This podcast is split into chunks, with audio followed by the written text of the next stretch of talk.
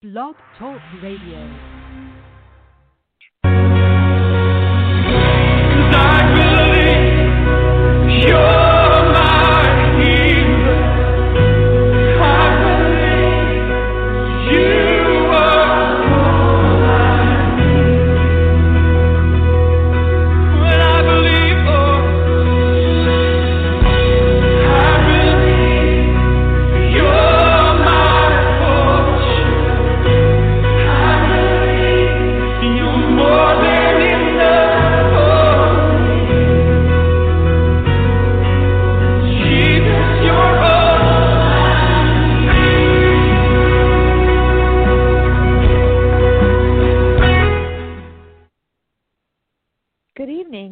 Welcome to Reaching Out Radio International and this week's live broadcast of The Way of Healing.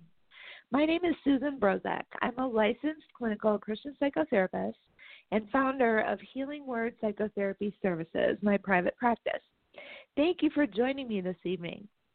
Tonight we're going to look at how trusting God can improve mental health and it's going to involve an in depth look at Proverbs 3, verses 5 and 6. So before we get started tonight, please allow me to open in prayer. Father God, we just thank you for all who are listening this evening, Lord God, on this uh, January night in 2021, Lord. We thank you, Lord, for um, the fact that we are able to uh, speak your words of truth on the airwaves, Lord. I pray that uh, each person listening, Lord, would receive what they need from this teaching tonight. I ask that you would just render hearts uh, ready to receive your word and the truths that you would have for them. I ask that um, this uh, time together would bear good fruit going forward in the lives of those that are listening, Lord God. And we just thank you for your guidance, your wisdom, your anointing, and your direction. And we ask all this in your glorious and holy name. Amen. So, starting out, um, we're going to kind of go verse by verse through, um, take a brief overview through Proverbs 3, 5, and 6, and then we'll kind of break down how that can affect mental health um, and how when we do put our trust in God, um, we can actually find improvement in our mental health in many different ways. So I'm going to start out and with just an introduction. And so often, I mean, we want to be the kind of in the driver's seat of our own lives, and we want to have everything figured out and planned in advance. And I'm certainly extremely guilty of that. Um, I'm a person that always needs to have things figured out, and I don't do well with um, ambiguity per se. Um, and uh, it's just nice to know the path that you're going to take. But God doesn't operate that way. Um, so then when things don't turn out as expected, um, it can result not only in disappointment, uh, but also depression, anxiety, stress, um, and some other emotional and mental um, duress that can come from that. And so, if we don't understand what it means to truly trust God, um, we are missing a huge element of the effectiveness of our walk in the Lord during our lifetimes. And so, that trust piece is key. Um, and so we're going to focus in on that, and we're going to break down uh, that scripture passage, which, again, if you do have your Bible, it's going to be Proverbs 3, verses 5 and 6. This is actually my life verse.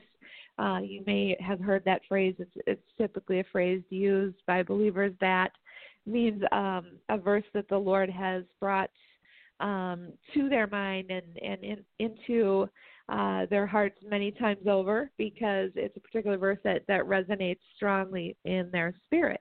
And so this happens to be my life verse, but um, it's so applicable, I think, especially now um, on the eve of the inauguration of a a different administration um, in our nation and all of the different things going on in our country and in the world that we really uh, begin to focus in on what it means to trust God and to stay focused on Him because without that, we're just going to be tossed to and fro and we're going to get our eyes off the Lord and um, onto things that can spiral us down fairly quickly um, if we aren't careful and vigilant So um, we want to just kind of start out tonight. I'm going to start with the first part of um, verse 5 um, in chapter 3, which is trust in the Lord with all your heart. So, just as a brief summary, and then we'll unpack this further. Um, this is a conditional promise. Um, so it's asking us, God is asking us to do something, and then if we do that, He will uh, respond in a certain way. So we're being asked to trust in Him with all of our heart and to not lean on our own understanding, and to, in all of our ways to acknowledge Him. And if we do those things, then He will direct our paths. And some translations say He will make our paths straight. So there's there's a slight difference in translations there, but it has the same concept behind it. Um, so again, it's a conditional promise. There are some things that we're responsible for doing, of course, with the help of the Holy Spirit.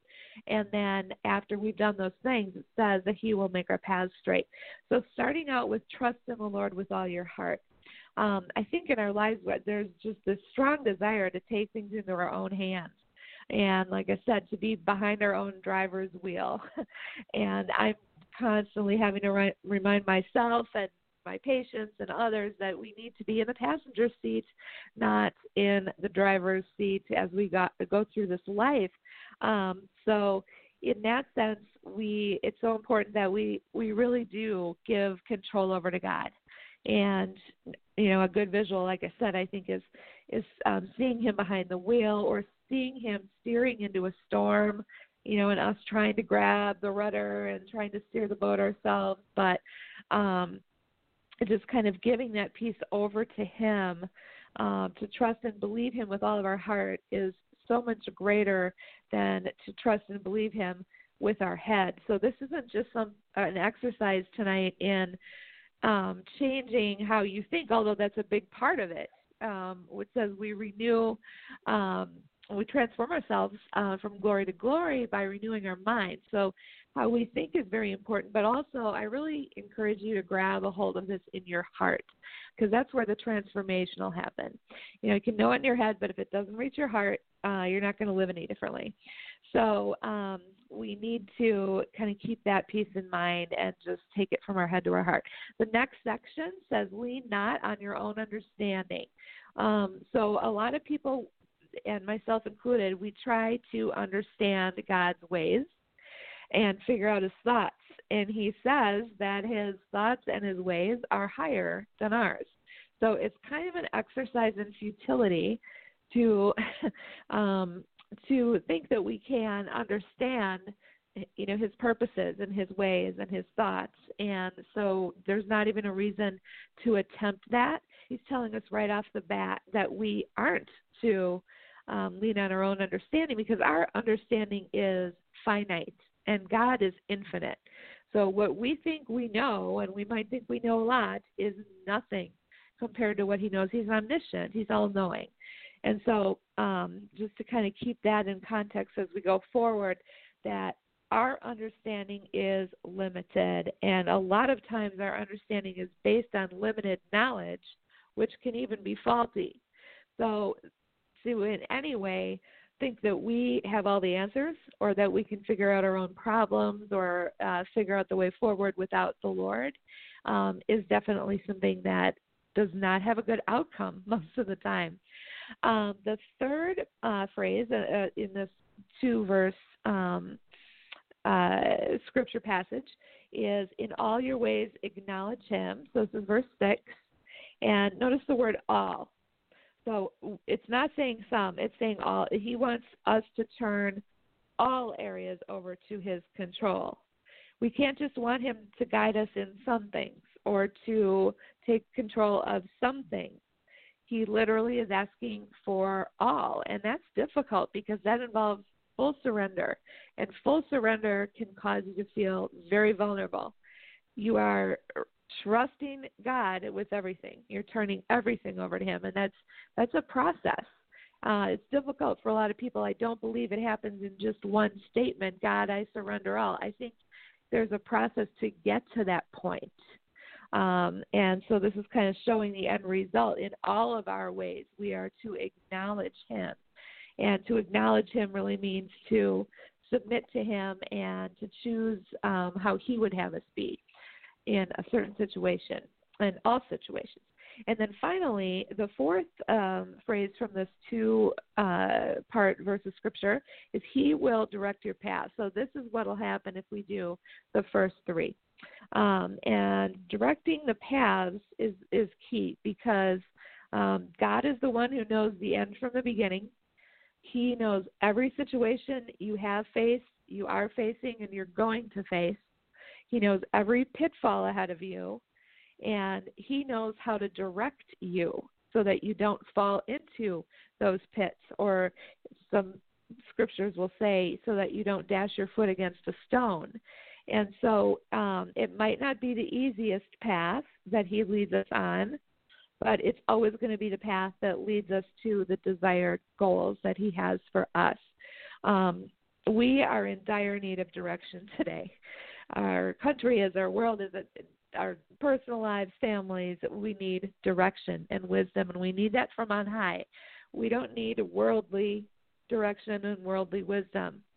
It's oftentimes difficult, especially in this age of misinformation and disinformation, to even know what the truth is, much less try to rely on that as truth. We need to know what God's truth is. God is the sole arbiter of all truth. And so there can be situations that are so confusing that people are just disoriented in the world. They have lost their sense of direction. You know, we're seeing a situation go on in the, these last months where good is being called evil, evil is called good, up is up is down and down is up, right is left, left is right. Everything is kind of gotten twisted like in a fun house. And it's very difficult to know on our own um our own limited wisdom what the right direction is. And so that's why we need the Lord to direct our paths. It's kind of like being out on the ocean or out on the lake without a compass uh, and the fog rolls in. You know, it's it's if you don't have God directing your paths, it's very easy to lose um, the way forward, and you may end up at putting yourself in needless danger um, as a result of that. Um, so, as we look at this whole passage, um, just kind of giving you a brief overview and now going deeper into it, we can see that it's conditional promise that if we trust in the Lord with all of our heart and lean not on our own understanding and in all our ways acknowledge Him, then He will be faithful to direct our paths. Um, so, with that in mind, um, again, th- this passage of Scripture, Proverbs 3, 5, and 6, perhaps one of the most well known passages um, in the book of Proverbs, much less even in the Bible. And if you've ever committed any Bible verses to memory, this may have been one that you have committed to memory. A lot of people know this one by heart. It's also one that you'll see printed a lot on different merchandising, um, you know, just journals and mugs and the different things that are sold, um, because it is one that's such a I don't want to say popular verse, but one that's so well known and one that is so meaningful. Um, so, starting out um, again and breaking further down, uh, trusting in the Lord with all of our heart. We're going to give some biblical examples and parallels um, straight from Scripture um, on what this means now. So, there are examples in Scripture of what it means to trust the Lord with all your heart. Let's look at Noah first. He built a huge boat in the middle of dry land when there wasn't a cloud in the sky. Can you imagine? Despite the ridicule of his neighbors, and he did it because God said so. Doing this because he's trusting God, even though to the common man it must have looked ridiculous. And it did say that he um, also was ridiculed for it, but he knew that he had heard the Lord. Um, Another example would be Abraham. Um, when he packed up everything and left his homeland when he was 80 years old, because God told him to, and we're familiar with that account. Um, the Apostle Peter, as another example, he stepped out of the boat to walk towards Jesus, who was walking on the water, because Jesus bid him to do that. So, ordinary Christians declaring Jesus as Lord in a Roman Empire, which only recognized one Lord, his name being Caesar, is also another example um, of um, being having your faith tested and um, your trust being used as an example in this verse. And so it, somebody has once said that faith is spelled R I S K. so trusting in the Lord with all their hearts sometimes means going way out on a limb for God. Um, Psalm 37:3 uh, talks about trust in the Lord. There's a lot of verses that talk about this concept, and I want to cross-reference some of these for you. Um, 37:3 says, "Trust in the Lord and do good; dwell in the land and enjoy safe pasture. Delight yourself in the Lord, and He will give you the desires of your heart. And commit your way unto the Lord. Trust in Him, and He will act." So, committing your way to the Lord and trusting in Him, and He will act. The proof that we're trusting in God to act is that if He doesn't act, we'll fall flat. so what we have to do is again with that conditional promise, um, trusting in God and doing good, dwelling in the land, delighting ourselves in Him, then He will give us the desires of our heart. When we commit our way to Him, we have to trust Him and then wait for Him to act, even if it's not immediate. We have to know I've committed this situation to Him and He's going to act upon it. So, kind of as you think through this, in the last week or month or even 2020 you know um, what have you depended upon in your life to succeed um, in terms of your desire to see God intervene versus what have you tried to make happen in your own flesh and in your own strength? Um, and then kind of think about, too, when you've acted in your own strength, the outcome likely was different than had you involved God. And I, I always say that, gentlemen, he's not going to force himself on you to do any of this. Um, he will wait for you, invite him uh, into your life um, to do these things. He's not going to force. We have free will. We have every uh, choice in the world here, whether we want to involve God in um, the way that we walk out our our Christianity. So I think it's just so important that um, you know we oftentimes don't think we need to rely on God for what we do. We rely on our human understanding and our natural abilities and skills and experience.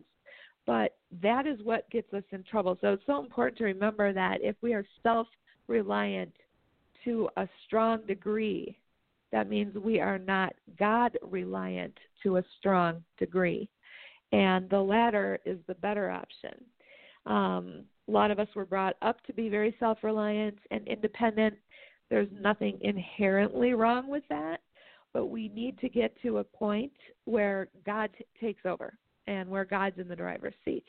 So at some point, we're going to need to understand that He has His ways and that if we don't submit to those ways, um, we're not going to be living our best for him, and we could be missing out on what he has for us in some areas. Of course, he always gives us multiple chances, but um, for us to think that we can just go upon our, our natural ability is unrealistic.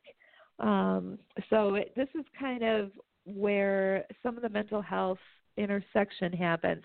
Um, to trust means that we need to let go and to give to God our fears and anxieties and our stressors, anything that's burdening us that we're trying to figure out, that we are um, attempting to control by ourselves with our own limited knowledge. These are the things that the Lord wants you to turn over to Him. And if there's something now in your heart or in your life that you know you're white knuckling too tightly, God is asking you to turn that over to Him. Um, if you do that, you will experience peace. You will have less stress, less anxiety, um, and anxiety is goes right along with depression. People think they're opposites. They're not opposites. Usually, you don't have one without the other. So, if you're looking at trusting God and letting go of trying to figure everything out yourself, you have the ability there to improve your mental health. and it's by giving those things over to the Lord. Does that mean you do it once and everything's fine? No.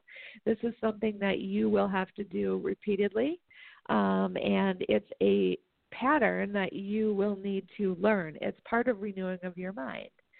So as you find yourself trying to do things on your own, that might be a cue that okay, I need to turn some things over to God here and trust Him with this. I, I need to trust my family to Him. I need to trust my finances to Him. I need to trust my employment with Him um, instead of trying to, you know, figure it all out and make it work for yourself. And when you can do that, um, you're doing your brain a favor on a neurophysiological level by not obsessively thinking about a problem. And you are also growing in the Lord because, as I said before, trust um, involves and requires faith. So, Jeremiah 9:23 is another scripture that talks about this.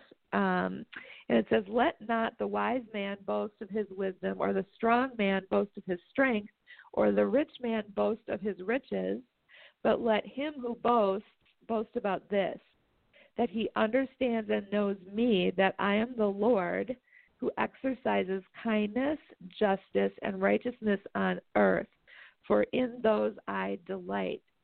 So we are trusting God with all our hearts when the only thing we have to boast about is not our wisdom or our strength or our riches, but simply that we know God and He knows us.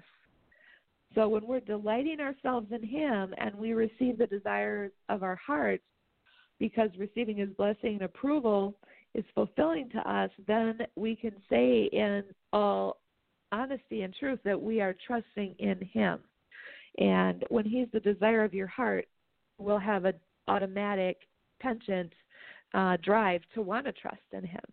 Um, so it is so much more effective than trying to figure everything out on your own.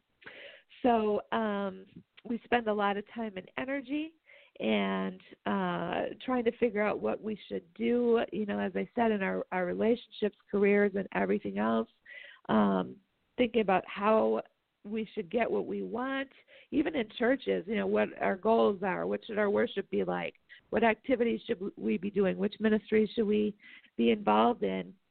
In all these areas, we need to learn how to let God guide us and not lean on our own understanding. He has sometimes very different um, uh, places for us to serve than we might think we figured out in advance. He he can um, direct us in such a way that it might um, seem counterintuitive to what we thought was going to happen, and we have to be open to that.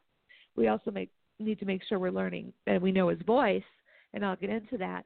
But staying open to God's plan, letting Him have the wheel, is the way to make sure that that happens. Um, so, some ways to um, hear God's guidance and learn His guidance uh, because he does he does guide in different ways. Some of those ways are through Scripture. Um, Psalm 119, 105 says, Your word is a lamp unto my feet and a light for my path. I think that's a perfect verse for this uh, piece about uh, making paths straight. His word is what guides and directs us, is one of the ways he guides and directs us.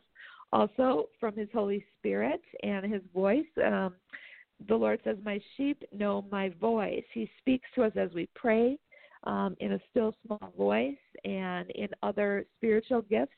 He speaks as well um, through His Holy Spirit. Uh, we can receive um, exhortation, edification, um, conviction, and direction, and nudgings, and all the ways that the Holy Spirit can lead us, even in the course of just one day. If we're plugged into our power source, which is the Holy Spirit, we can rest assured that we'll be directed in the right way. Um, also, we can be guided by common sense.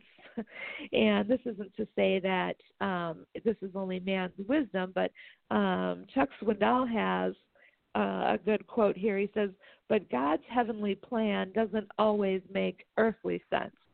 So we can be guided by common sense, but keeping one eye on the fact that it might not make earthly sense.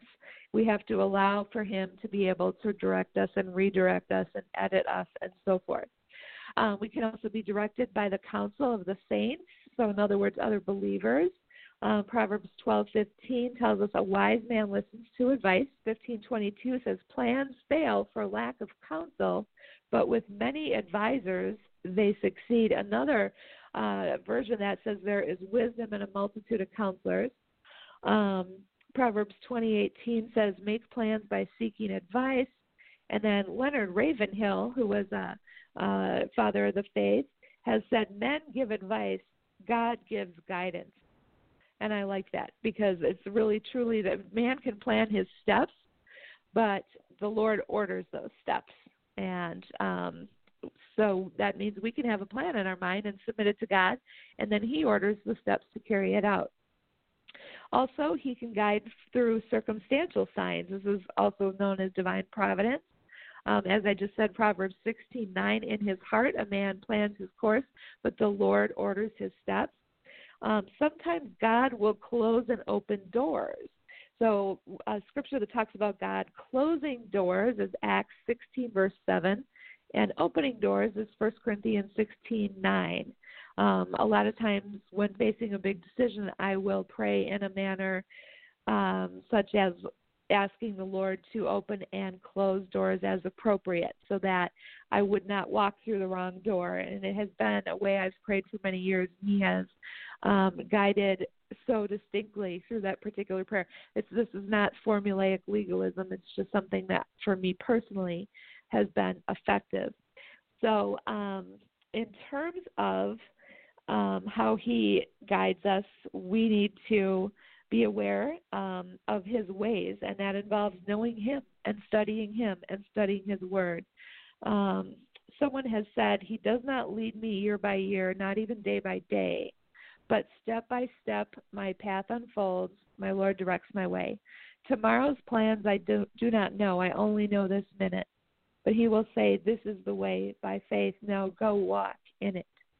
So we have to kind of take this approach that he might not got, give you guidance for next June right now. You know, he he he takes things morning by morning. His mercies are new. Manna is good for a day, and at times he will just guide step by step. So we need to understand that he's not going to give us the full blueprint. He might just give us the next step around the next corner. Um, the words of David to Solomon um, are also key in terms of not being wise in our own eyes. First Chronicles 28:8 says, So now I charge you in the sight of all Israel and the assembly of the Lord and in the hearing of our God, be careful to follow all the commands of the Lord your God, that you may possess this good land and pass it on as an inheritance to your descendants forever. And you, my son Solomon, acknowledge God, the God of your father and serve him with wholehearted devotion and with a willing mind. For the Lord searches every heart and understands every motive behind the thought. If you seek him, he will be found by you, but if you forsake him, he will reject you. So, this again is talking about how important it is for us to seek God and be obedient to his leading. All right, um, in the next uh, section of the scripture, which is so trust in the Lord with all your heart and in all your ways acknowledge Him. We're going to break down in all your ways acknowledge Him briefly here.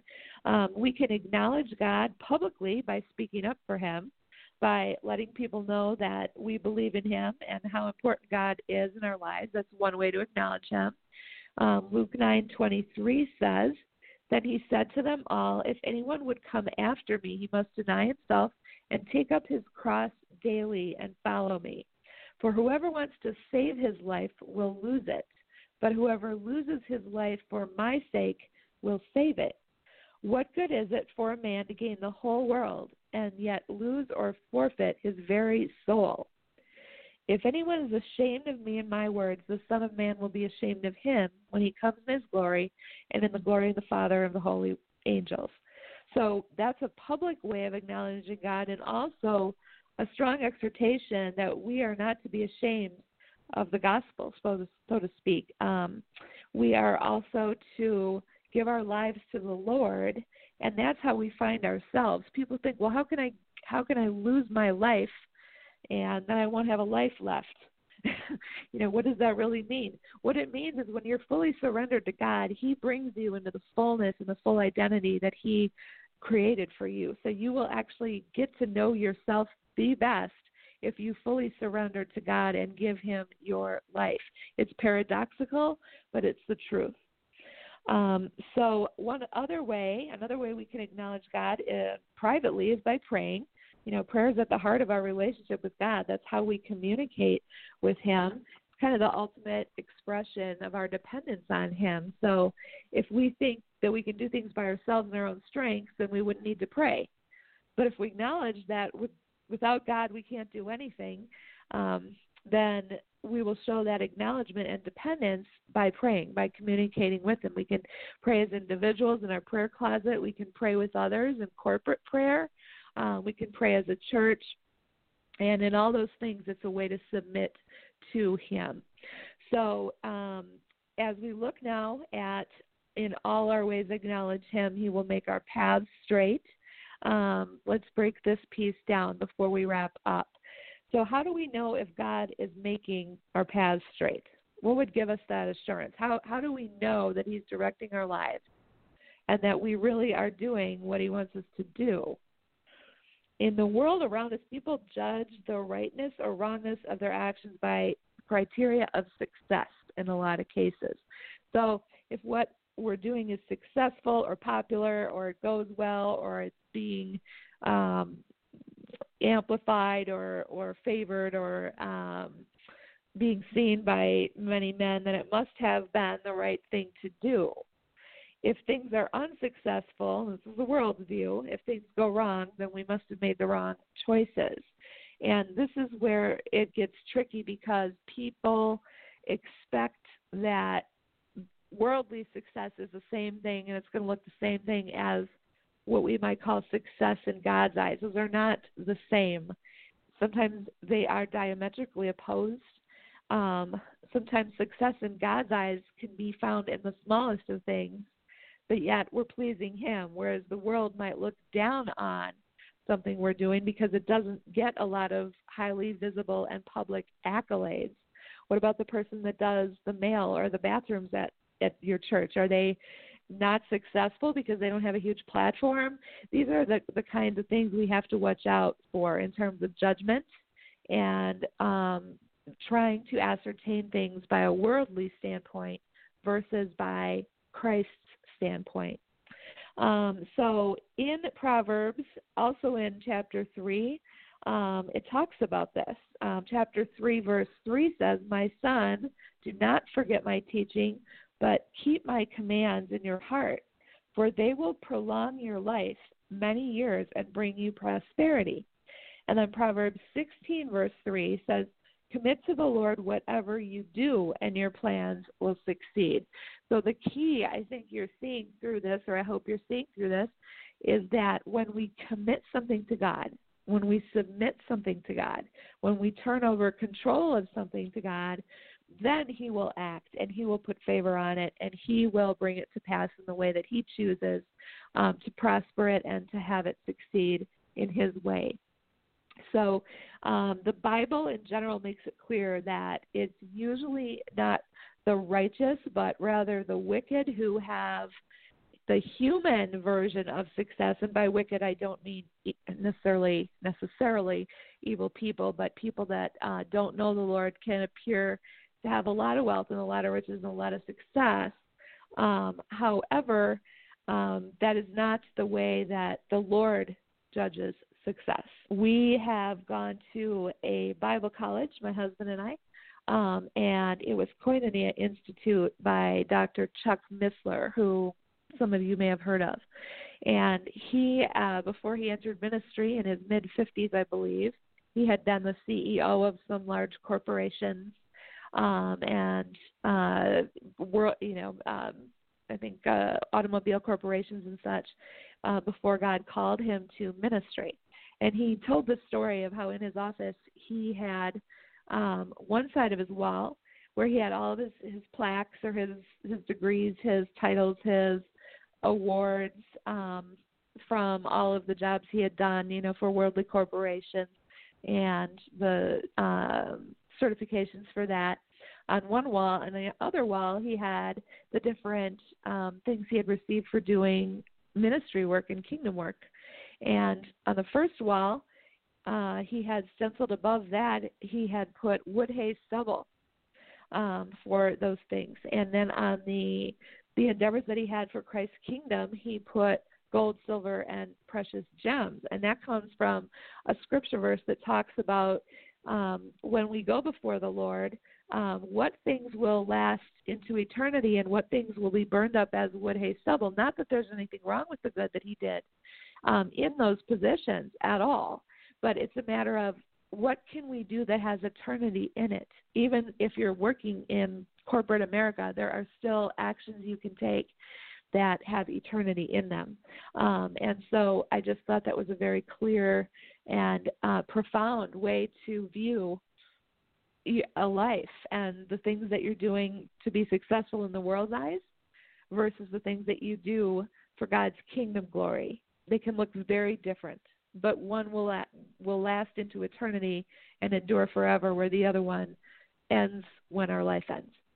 Um, so, um, reading on with one more verse, um, 24:19 from Proverbs: Do not fret because of evil men, or be envious of the wicked for the evil man has no future hope, and the lamp of the wicked will be snuffed out.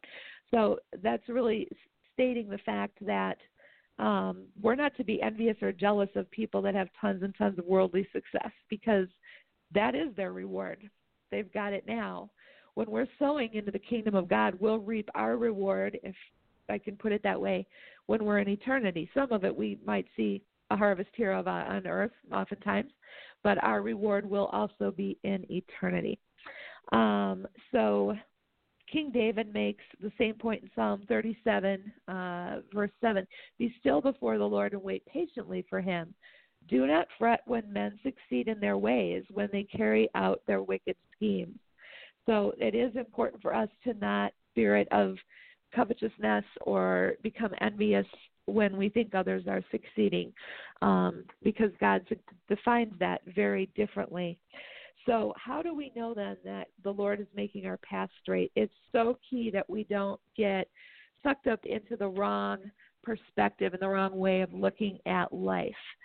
Following Christ is not a recipe for just walking through the rose garden and never having any problems. Um, it actually is the more difficult path. And I think sometimes Christ, Christians can be sold sort of a false bill of goods um, inadvertently by some preachers that will say, you know, you know, give your life to God and He's got great plans for your life, and and that's all true, but they don't balance it with the fact that we also, it says, many are the afflictions of the righteous, the Lord delivers him from them all, but we there is suffering involved when we take up our cross. You know, Christ, he's our servant king. He was the suffering servant.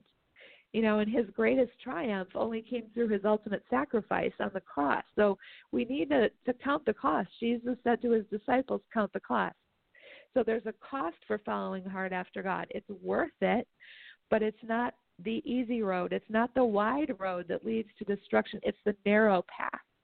Um, and I just think it's important to not have false expectations that hey i'm a christian i shouldn't be going through all these trials i shouldn't have all these problems i shouldn't you know people have these false unrealistic expectations and then they wind up getting angry at god when he never promised them a rose garden and an easy life so i just think it's key that we understand that there will be trials and challenges as god grows us um, so I think in terms of an example, um, in terms of are we doing the right thing? Are we at you know in the right place at the right time?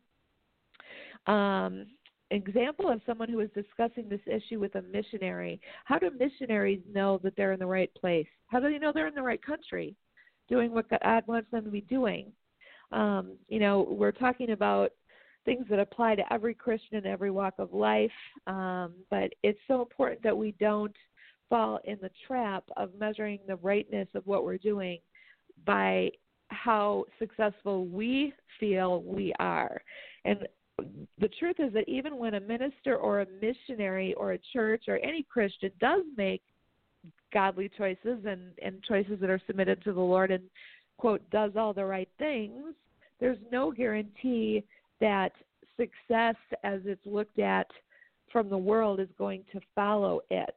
Sometimes, uh, sometimes things will go wrong because we might mess up, and sometimes things succeed even when we don't do the right thing because God edits us. This is where the we can take the fear out. If we're if we have our heart set on Him and our focus on Him, He edits us. We don't have to be perfect. He probably edits me 50 times a day. We don't.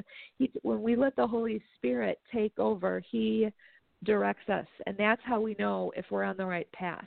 And if we're in the right, if you're a missionary, if you're in the right country, He has guided you and directed you. If you get into doubt, if you get into second guessing, if you get into um, you know all these suggestions that the enemy might make like oh you didn't hear god you missed god you didn't get it right you're going to have a, a you know this is going to lead to misery you have to remember the faith that you stepped out on in the first place and trust in the lord with all your heart don't lead on your own understanding and don't take the enemy's evil suggestions or his suggestive selling techniques to try to get you to believe that you made the wrong choice. If you've done everything according to God's word, you have nothing to worry about.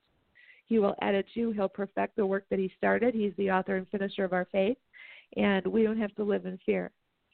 Um, so, the reality that is is that some things may seem to look like they're going wrong, um, but in fact, that might be part of God's path that He has you on, and it, you might be going off the path by an anointed um, direction because there's someone he wants you to reach, and then he might pull you back onto the path. It's it's a fluid process of learning to trust, not a legalistic, um, formulaic method of dotting every I and crossing every T. It's being open and receptive and listening to how God would lead, even with the smallest nudges of the Holy Spirit. Um, so that's just something important that I wanted to make sure I pointed out because it's not about being perfect. It's about allowing yourself to be used of God and staying in uh, the center of focusing on Him and letting Him direct you. So, um, how do we know that God makes our path straight? One more point. And really, the answer is simple it's by faith. So you've done your best, you've relied on God's grace, you trust Him with all your heart, and you're trying not to rely on your own understanding, then you have to step out in faith at that point that He is in charge and that He's directing you. And you can land on that and be certain of that.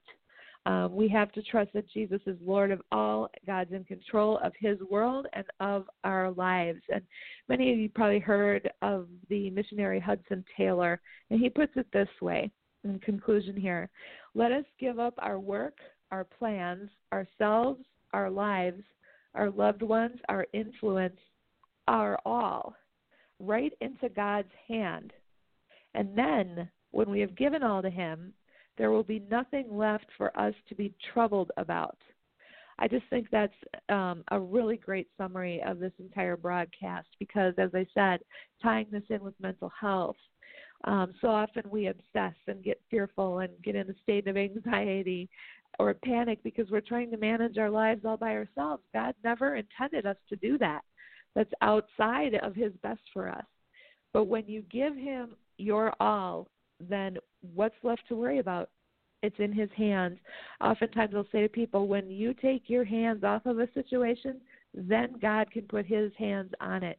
And the sooner you learn that principle, the more effective and the more peace filled your life will be because you know you can trust Him.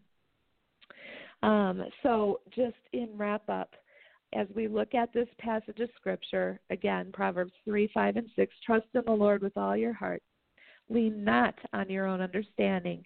In all your ways, acknowledge Him, and He will make your path straight. He will. He does it. So you might want to write those down or maybe even commit to learning them by heart, memorizing them. Um, if this message is, is resonating with you and your spirit man tonight, it may just be that this is something that the Lord is wanting you to take another step out into um, a new level of trust. Trust is always growing. It's not an arrival. It's not saying, "Oh, I arrived. I'm I trust God 100%. I mean, there, that can happen, but there's usually a process that gets you there. It doesn't just happen in one moment. um, trust and faith are growth processes, and so give yourself grace as you do this. Um, the end goal is to trust God with everything, all the time, and we can all we all have the ability to reach that goal through the power of the Holy Spirit but give grace to yourself as you begin to trust. Trust is often also intermixed with if you have trouble trusting people, or if you had a father in particular that you could not trust, or who did not trust God Himself, now you're trying to trust your heavenly father and you had trouble trusting your earthly father. We tend to project our earthly father onto our heavenly father. So that's another piece to be aware of um, that can make this process a little more challenging and just kind of do a check in with yourself to see is that really who God is or am I projecting who my dad was on him? And so many people do that. There's no shame being said here. It's just a matter of being curious about whether there are elements of your earthly father that you have now placed onto the Lord. And if there are, go into scripture and learn who God is. God wants us to learn Him. He wants us to know His attributes, and Scripture is filled with them. You can even buy small booklets that talk about all of His names and all of the attributes and what those names mean. So, in conclusion, just kind of reflect with me now as we go back over this one final time. Trust in the Lord with all your heart. You can ask yourself, what specific things do I need to do today to express the fact that I'm trusting in God. Lean not on your own understanding. What will I do differently tomorrow if I'm relying on God and not on my own understanding? So what would what would look different in your life if you're relying on God instead of uh, your own wisdom? In all your ways acknowledge him. What will I do tomorrow to inwardly and publicly acknowledge God and his lordship in my life? So, what can you do, not just for yourself, but for a witness to others around you, that you acknowledge God as Lord?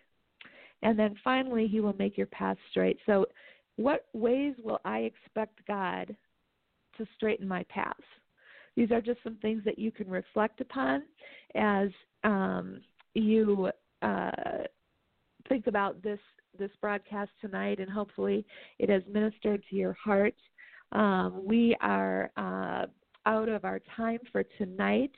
Um, I thank you so much for listening, and I pray that um, God has spoken to you um, with this message about trust and how it can improve your mental health.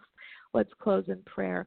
Father God, thank you for the opportunity, Lord, to share this message that you placed on my heart for this evening. I pray that all who are listening um, will have received um, seeds of truth, Lord God, that will then be watered and then will grow and eventually come to bear good fruit, Lord. I just pray for anyone who does have difficulty in trusting you for whatever the reason. Lord, I pray that you would just, by your Holy Spirit, enable them to take that next step in um, putting their trust into you, knowing that you are worthy of our trust, that you are trustworthy, that there's no shadow of turning in you, that you never leave or forsake us. You'll never let us down or disappoint us, Lord. So I just pray for anyone who's struggling with trusting you, Lord, that you would just enable them, Lord, to take that next step with you. I ask now for those listening here in our country and around the world, Lord God, that um, this message would just bring um, good fruit in lives from this day forward and the days to come as they study this verse and commit it to their hearts and really walk it out, not just know it intellectually, but um, to know it experientially, to walk it out in their lives, Lord God, giving you the honor and the glory for it. And we thank you, Lord, um, for what you'll do um, in these upcoming days and weeks Lord God, we commit everything to you and we trust you. We ask all these things in your glorious and holy name. Amen. So thank you again so much for joining me. I hope you'll join me again next month for my next broadcast. If you'd like to contact me directly at Healing Word, which is my private practice, please feel free to call 414 254 9862 or visit my website at healing word.com. Thank you so much, and God's riches be upon you. With lucky landslots, you can get lucky just about anywhere. Dearly beloved, we are gathered here today to. Has anyone seen the bride and groom? Sorry, sorry, we're here. We were getting lucky in the limo and we lost track of time. No, Lucky Land Casino, with cash prizes that add up quicker than a guest registry. In that case, I pronounce you lucky. Play for free at LuckyLandSlots.com. Daily bonuses are waiting. No purchase necessary. Void where prohibited by law. 18 plus. Terms and conditions apply. See website for details.